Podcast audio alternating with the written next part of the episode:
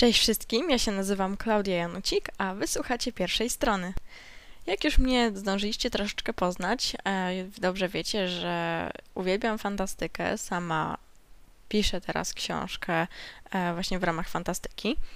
No a wiecie, jak myślicie sobie o jakimś e, źródle, skąd czerpać pomysły do właśnie jakichś utworów fantazy, no to nie wiem jak wam, ale mnie pierwsze co przychodzi do głowy to mitologia. Mitologia grecka, nordycka, ogólnie germańska, mitologia słowiańska i parę innych, może trochę mniej popularnych. No, w mitologii mamy tak naprawdę wszystko, czego potrzebujemy do stworzenia książki, czy filmu, czy jakiegokolwiek innego dzieła fantastycznego. E, mamy już wypisz, wymaluj, podane jak na tacy stworzenia, które możemy wykorzystać właśnie w swoim dziele. Mamy idealne źródło, którym się możemy posiłkować, e, właśnie tworząc coś takiego.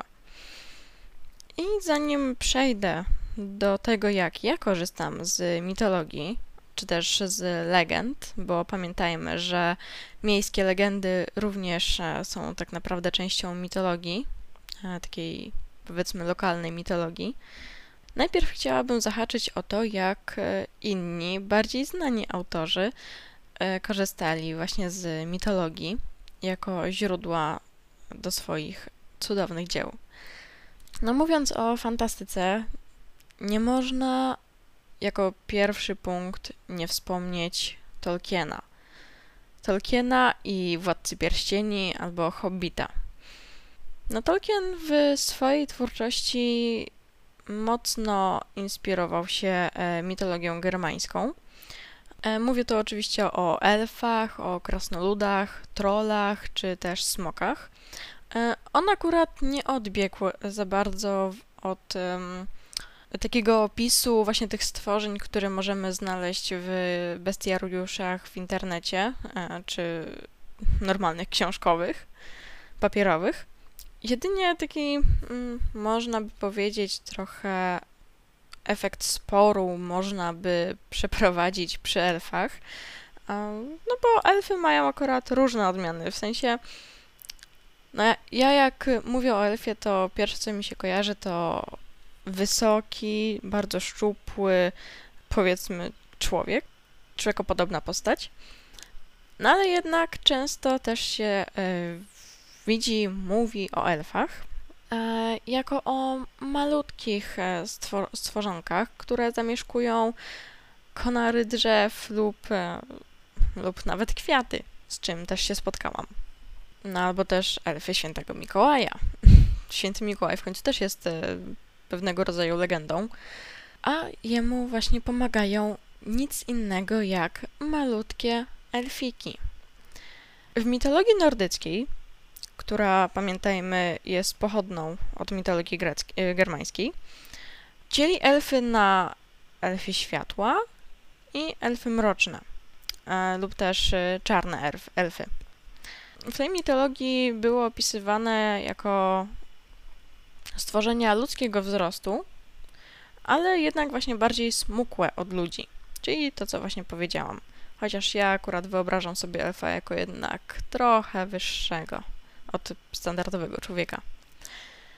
Elfy światła wymienia się zwykle, zwykle razem z asami, czyli to taka główna dynastia nordyckich bogów, no ale raczej w mm, takich powieściach powszechnie znanych odbiega się od tego akurat wizerunku, a właśnie zostaje się przy tym, co powiedziałam wcześniej, że przy tych e, wysokich, smukłych postaciach, albo właśnie tych malutkich e, elfikach. No jak mowa o Tolkienie, to nie można też nie wspomnieć o hobbitach. A taka postać, takie stworzenie pierwszy raz wystąpiło właśnie u Tolkiena, a potem również się pojawiały, jednak no, nazwa Hobbit zostaje strzeżony pilnie przez fanów Tolkiena, a właśnie w innych e, powieściach, jeśli już się ukazuje, jest raczej nazywane niziołkami.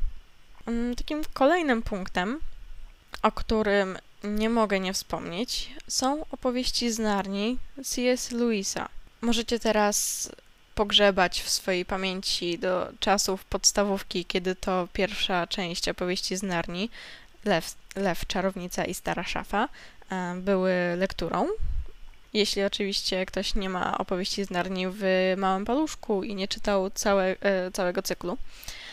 E, no, jeśli ciężko wam idzie skojarzenie, co tam się dokładnie działo, to jakie tam występowały postacie, to już wam mówię, że Louis również inspirował się mitologią germańską, bo jak pamiętacie, również wystąpiły tam e, krasnoludy. Jednak tam, e, nie wiem, przyznam się jak w oryginale, ale przynajmniej w polskim tłumaczeniu występowały one pod postacią karła, pod nazwą karła. Wystąpił również faun, który jest staroitalskim bogiem płodności i lasów górskich. E, no jak e, być może pamiętacie, jak nie pamiętacie, to już wam mówię.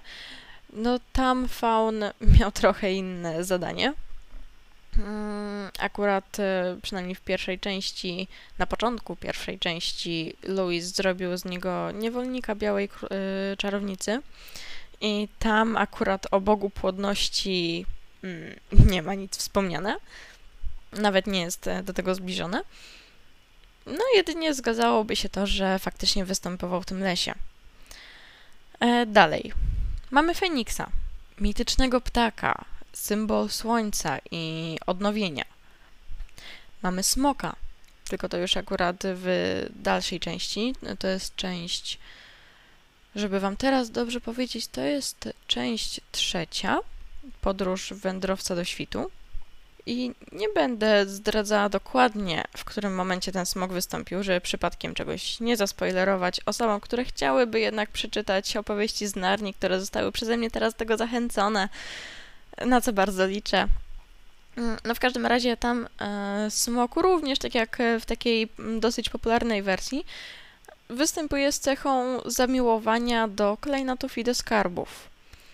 I z tym Was tylko zostawię, bo nie chcę właśnie przypadkiem powiedzieć czegoś za dużo. Kolejnym autorem, już może troszeczkę mniej znanym, jest Christopher Paolini, który stworzył cykl książek o Eragonie. U niego również wystąpił krasnolud, wystąpił smok. Jednak tutaj smok wystąpił jako a, taki sojusznik i przyjaciel jeźdźca. No, tym e, był taki motyw, że smok wybiera tego swojego jeźdźca, który zostaje przez niego naznaczony i od tego momentu łączy ich więź. Nierozer nierozerwalna więź. Takim kolejnym, prostym dosyć przykładem, który od razu powinien nasunąć się na myśl miłośnikom fantastyki, kiedy jest mowa o mitologii greckiej, myślę, że już co po niektórzy przynajmniej mogą kojarzyć o co mi chodzi. natomiast mówię o Persim Jacksonie, Erika Riodana. I proszę nie zjedzcie mnie, jeśli teraz y, troszeczkę przekręciłam jego nazwisko, ale naprawdę przed tą audycją siedziałam i szukałam w internecie poprawnej wymowy jego nazwiska.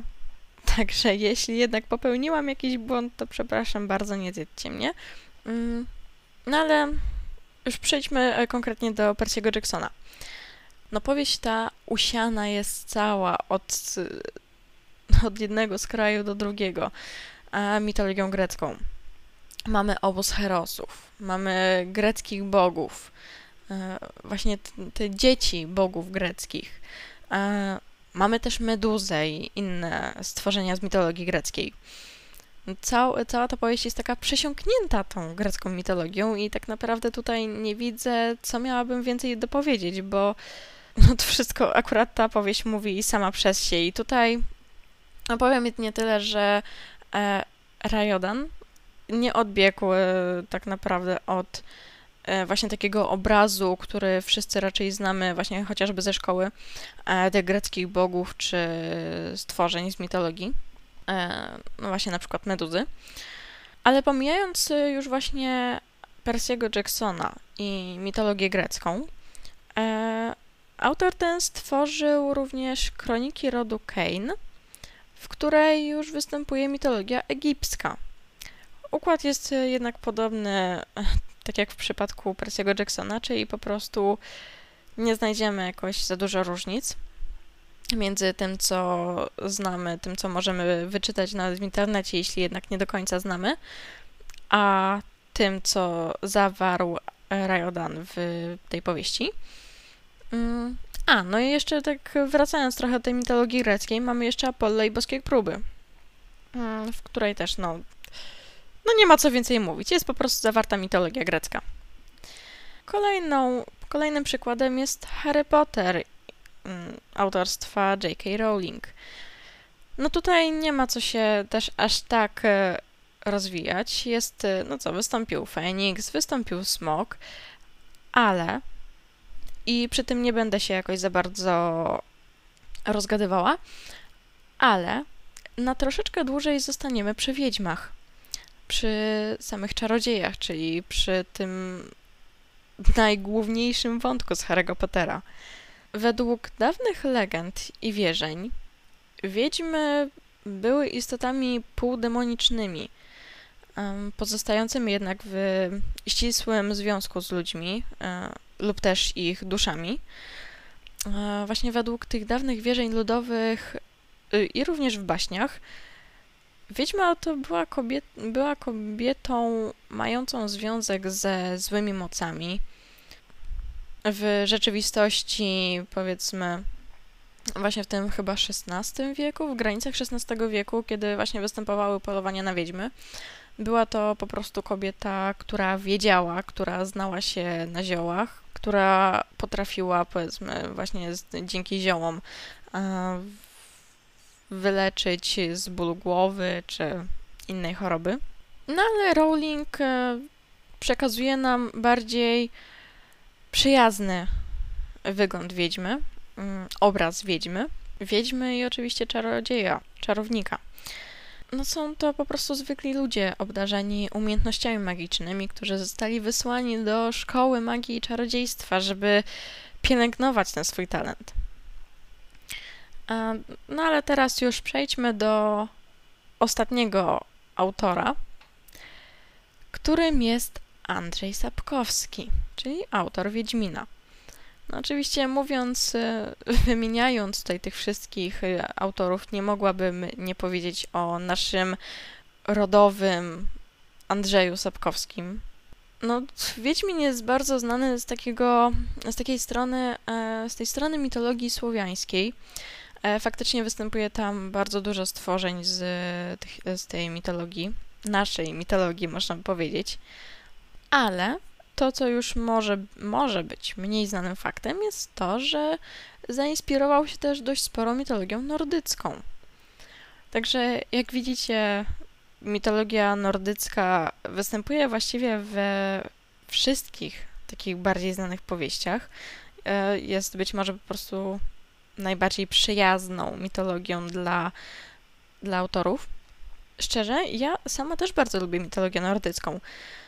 I tak naprawdę, jak e, zaczęłam robić właśnie research do tej audycji, e, dopiero wtedy dowiedziałam się, jak wiele ze stworzeń właśnie pochodzi z mitologii nordyckiej, germańskiej. Więc naprawdę myślę, że spokojnie można by się pokusić o takie stwierdzenie, że mitologia nordycka występuje, no bo już, dobra, nie nordycka, uogólnijmy germańska, e, występuje w jeśli nie we wszystkich, to w naprawdę znacznej większości utworów e, fantazy. No dobra, skończmy mówić o innych autorach. To jest w końcu audycja tak naprawdę o mnie, o mojej twórczości miała być. Także przejdźmy teraz do mnie. No pierwsze, co mogę wam powiedzieć, no to oczywiście są elfy. Elfy, elfy, elfy. Cała moja książka opiera się na elfach. Także już macie tu nawiązanie do mitologii nordyckiej. No i tak jak Wam wcześniej mówiłam, ja pozostałam przy tym opisie, który po prostu mi się najbardziej podoba. A zostałam przy tym wyglądzie elfa, przy tym usposobieniu, które ja mam zawsze przed oczami, kiedy myślę o elfie. Czyli właśnie ta wysoka postać i bardzo smukła. zamieszkująca raczej lasy, związana z naturą. I więcej Wam o elfach nie powiem. Sami się dowiecie, kiedy już przeczytacie moją książkę. Jak oczywiście najpierw ją sama wydam. No ale dobra, co jeszcze? W swojej powieści zawarłam również wątek o Feniksach. I tutaj już przeczytam Wam mój opis, bo troszeczkę odeszłam od tego ogólnie znanego e, obrazu Feniksa. E, dodałam mu coś od siebie. Także, no, to jest mój opis. Ptak zrodzony ze źródła najczystszego ognia. Jest dosłownie latającym płomieniem, ale skrywa ten płomień w sobie. Przy silnych emocjach ich pióra zapalają się. Siła ich rażenia jest zależna od siły emocji. Mogą oparzyć osoby obok lub wywołać pożar nawet kilka kilometrów dalej. Są stworzeniami, które przywiązują się do przyjaciela, dlatego wiodą samotne życie. Drugiego Feniksa spotykają jedynie podczas ich wędrówek. Na ich zaufanie trzeba zapracować. Są honorowe i odważne. Także jak widzicie, nadałam im trochę cech ludzkich. Jeśli ktoś nie zrozumiał, o co tutaj chodzi z tym, że przywiązują się do przyjaciela, więc wiodą samotne życie, e, bo faktycznie zapisałam to tak, żebym ja po prostu wiedziała, o co chodzi, a jak ktoś, to, ktoś by to usłyszał, tak jak wy teraz, możecie nie, nie zakumać. Ogólnie chodzi o to, że po prostu Feniksy, Feniksy są świadome swojej mocy, swojego mm, tego, jak są niebezpieczne, więc po prostu dla bezpieczeństwa wybierają to samotne życie, żeby przez na przykład stratę tego przyjaciela nie wywołać jakiegoś gigantycznego pożaru. Mm, kolejnym stworzeniem, które występuje w mojej powieści jest rusałka. E, to już e, jest e, typowa mitologia słowiańska. Według opisu z bestiariusza rusałki mogą być leśne lub wodne. U mnie akurat występują te wodne. Ukazywały się zazwyczaj jako piękne, nagie dziewczęta z rozpuszczonymi, długimi włosami, a, a u mnie faktycznie ona występuje jako nago kobieta, jednak ta wodna rusałka jest, po, przybrała po prostu postać wody, czyli jakby najprościej wam to opisać, tak jakby woda uformowała kształt nagiej kobiety. Popularne było wierzenie, że rusałkami stawały się panny, które zmarły przez za mąż pójściem. Rusałki głośno się śmiejąc, tańcząc i śpiewając, e, wabiły do siebie głównie młodych e, chłopaków, młodzieńców zachęcając ich do wspólnego e, do wspólnej kąpieli w wodzie, właśnie w przypadku rusałek wodnych lub też w przypadku rusałek leśnych e, do huśtania się na drzewach. No, następnie po zetknięciu się ich, po wspólnym zetknięciu się, e, ci młodzieńcy zostali zabijani przez łaskotanie lub też opętańczy taniec. No moje rusałki są jednak trochę delikatniejsze, że tak to ujmę. E, nie mają skłonności do zabijania jakichkolwiek postaci, jakichkolwiek stworzeń, a przynajmniej na początku powieści. I też w tym momencie zakończę temat moich rusałek, żeby też nie wspomnieć o nich za dużo. No co tam jeszcze u mnie występuje? Występuje Kelpi, czyli taki wodny koń z szkockich legend. Występują driady, które, które swój, swoje wystąpienie zawdzięczają mitologii greckiej, w której też właśnie przybierają postać takich e, bardziej nimf drzew. U mnie Driada jest e, taką obrończynią lasu i natury. Jest taką poważną postacią, taką dostojną, która zrobi po prostu wszystko, żeby ocalić ten swój dom, swój las e, i będzie nawet w stanie oddać za niego życie. Tym dosyć poważnym akcentem, akcentem śmierci za ochronienie tego, co się kocha, e, muszę zakończyć tę audycję. Mm, no ja bawiłam się przy niej bardzo dobrze. Powiem wam, że w sumie dawno mi się tak dobrze nie nagrywało, kiedy nagrywałam sama. Może to też mieć związek z tym, że jakiś czas temu miałam przerwę, ale już pomijmy ten fakt. Ja Wam w tym momencie bardzo dziękuję za odsłuchanie audycji. Mam nadzieję, że równie dobrze się przy niej bawiliście co ja. Może się dowiedzieliście czegoś nowego, możecie się pochwalić, jeśli tak, jeśli coś Was y, bardziej zainteresowało. Naprawdę chętnie bym y, o czymś takim usłyszała. Y, zapraszam na Facebooka Radia Pałac, tam macie dostęp do wszystkich zapowiedzi, do informacji, jakie audycje się u nas wypuszczają, nagrywają. Raz jeszcze Wam bardzo dziękuję i do usłyszenia za tydzień. Cześć!